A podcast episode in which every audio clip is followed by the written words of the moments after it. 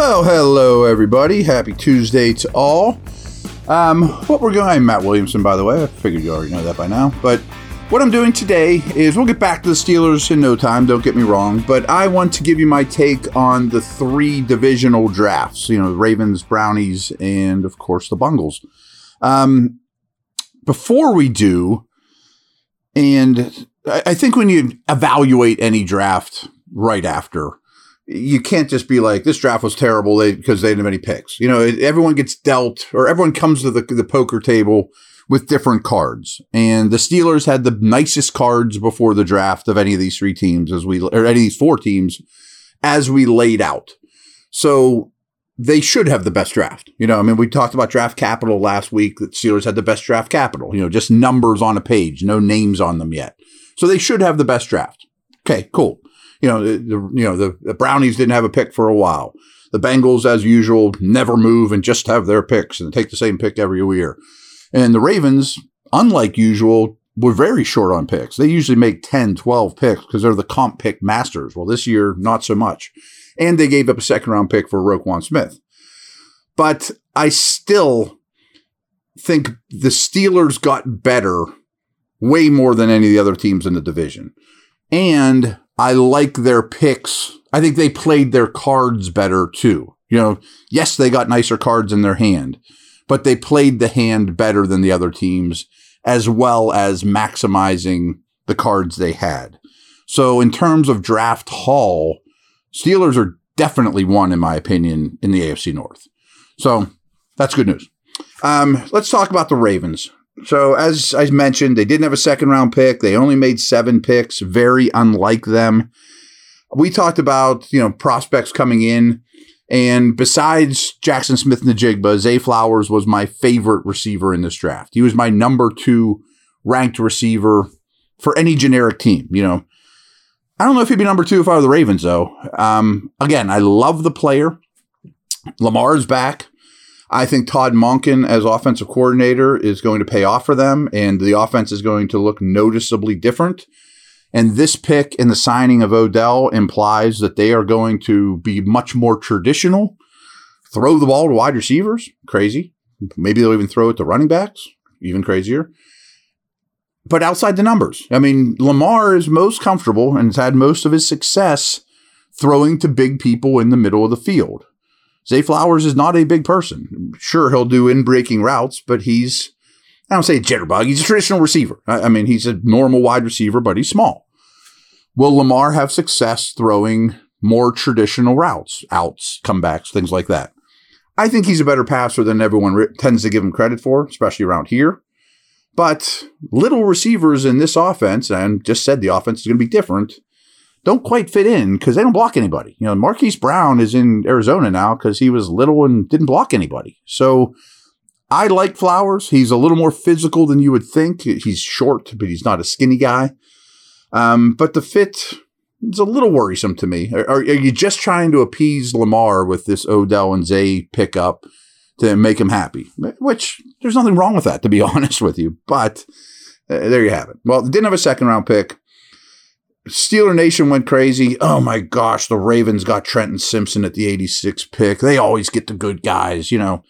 Maybe. He's a tremendous athlete, and it looks like they're not going to pick up Patrick Queen's fifth-year option. That deadline is today.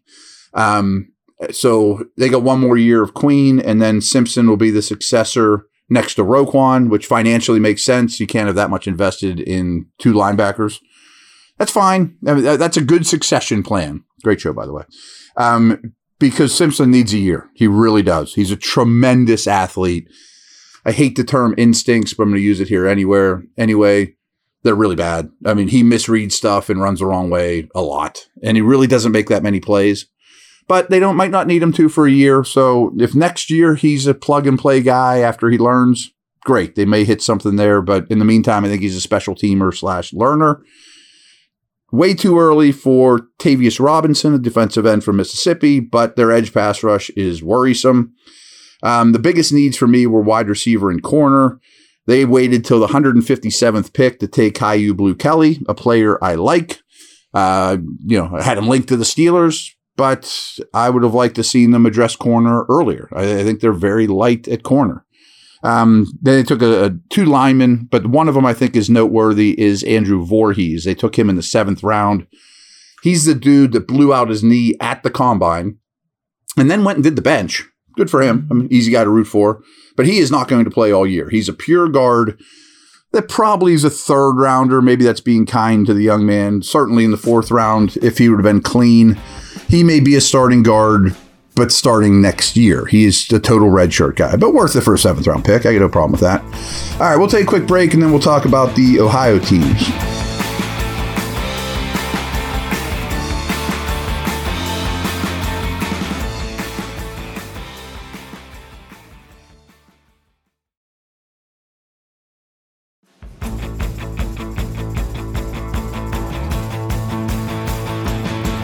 All right, Cincy Bengals.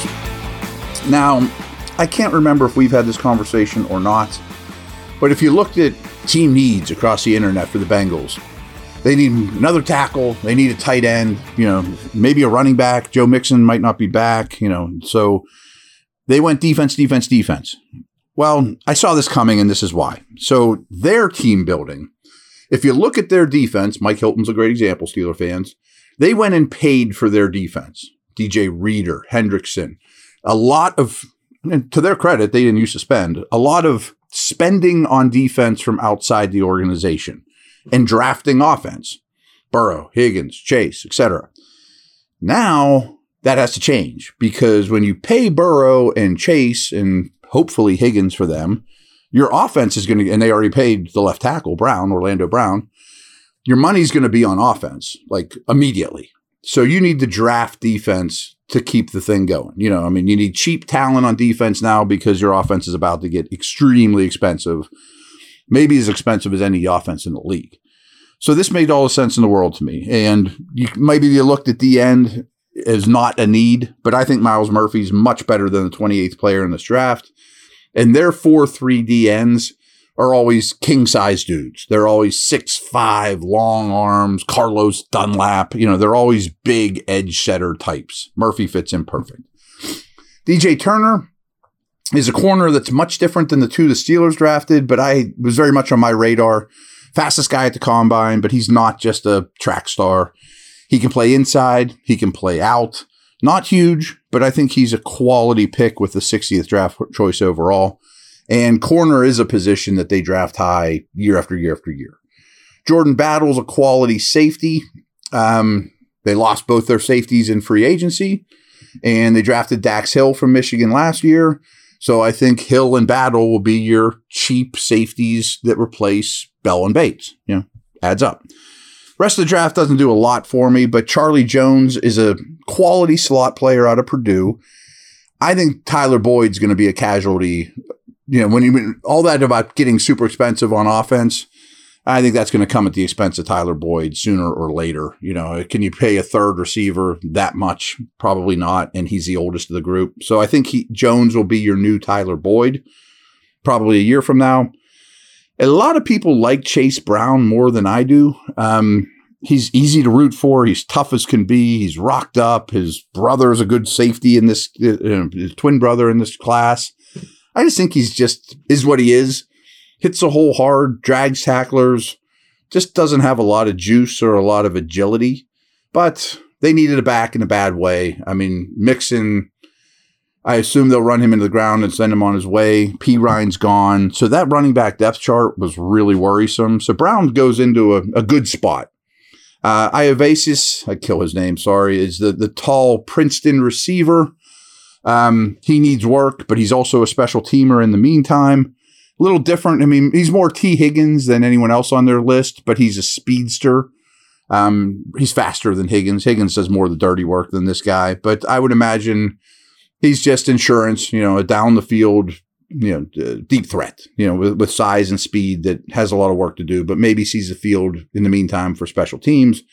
Speaking of special teams, they also took a punter from Michigan, Brad Robbins. So be it. A lot of kickers and punters drafted in this, in this draft, which is really just a salary cap move. You know, I don't want to pay a kicker or punter. I'm just going to draft one and see how that goes. Now, um, the Brownies. The Brownies didn't have much in the way of draft capital. It's all tied up in Deshaun Watson and Brandon Cooks. You know, and so remember that Brandon Cooks was kind of part of this haul as well. They swapped some picks. And their first pick was also a receiver too. So I've been telling you for a while, the Browns offense is going to look different too. It's going to be Watson in the shotgun, much more Deshaun-centric than Chubb-centric.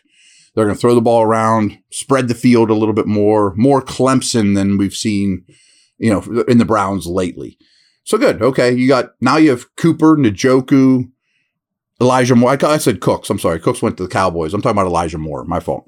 Uh, Elijah Moore and Tillman. And Tillman's a receiver I like quite a bit. He's a big physical dude, probably a power slot, um, different than the receivers they have. You get to space out the the age of those dudes pretty well as, as well. So I like this pick quite a bit. And frankly, besides the Steelers, I thought the Browns played the cards they were dealt the best of the other three teams. Now, I'm not saying they got the best haul. They didn't pick till seventy-four overall. They don't have a first-round pick next year. But I thought they did the most with what they had, you know, in terms of the guys they selected. It's starting with Tillman, who I think is going to be a quality number two, middle of the field, not super dynamic, chain-moving wide receiver. Good. Their defensive tackle room in Cleveland was as bad as any position group in the league. And I thought they overspa- overspent for Tomlinson, a big nose that can also get upfield. So I get the Ica pick as well um, from Baylor. He's a huge nose. Throwback, five, ten, well, ten years ago. Ten years ago, he's probably a top fifty pick. He's just a big space-eating type of dude that doesn't offer much of a pass rush. He's not going to turn into Vita Vea, you know, but he's not a stiff either. But their linebackers are very thin. Well, they're lean. Thin might not be the right word. Lean, small, fast linebackers. So they got better at linebacker by not drafting a linebacker, but by drafting a nose. So two big, beefy defensive tackles get added to the roster. Those guys should be able to run and hit on the second level better on early downs in particular. Speaking of beef, I mean, the, the wild card of the draft for the Browns is, is DeJuan Jones from Ohio State.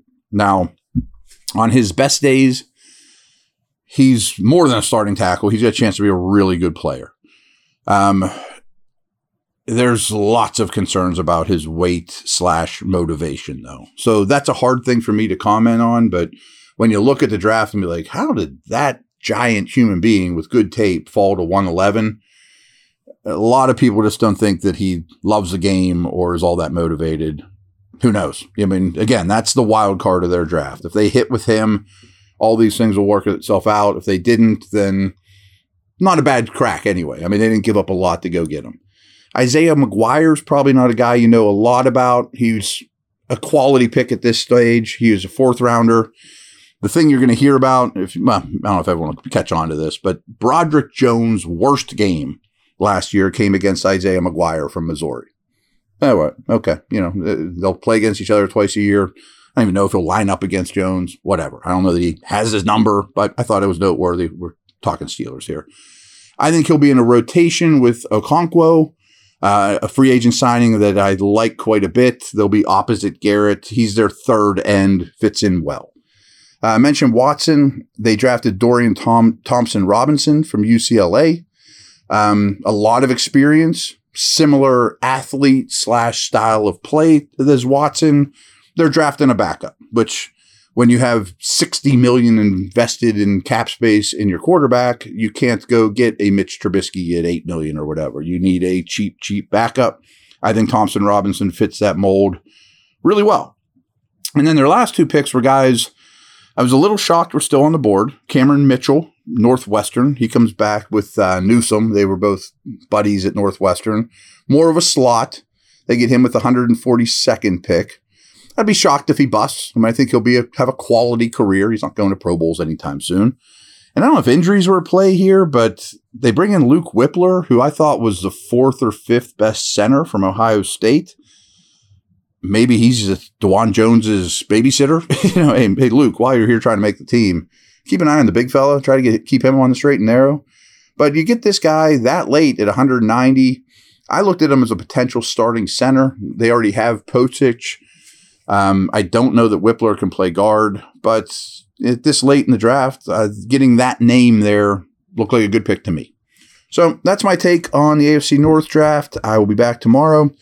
Um, at this point, if you guys have stuff you want me to talk about, just shoot me a note or at Williamson N F L, because news isn't going to be coming left and right like it used to. So content might be a little harder to come by.